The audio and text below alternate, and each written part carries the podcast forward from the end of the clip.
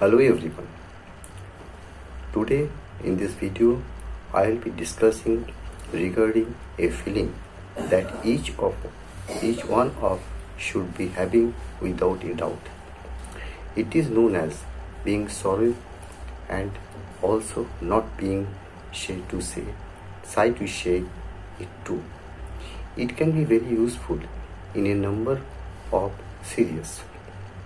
Being apologized is important because demonstrates empathy, remorse and a willingness to make admits which can help improve relationship and foster a sense of forgiveness.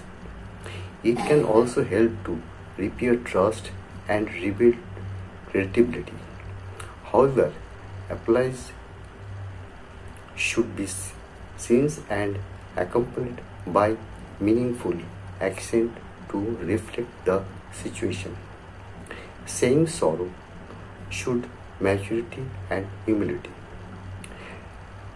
and can help resolve conflict and improve relationship.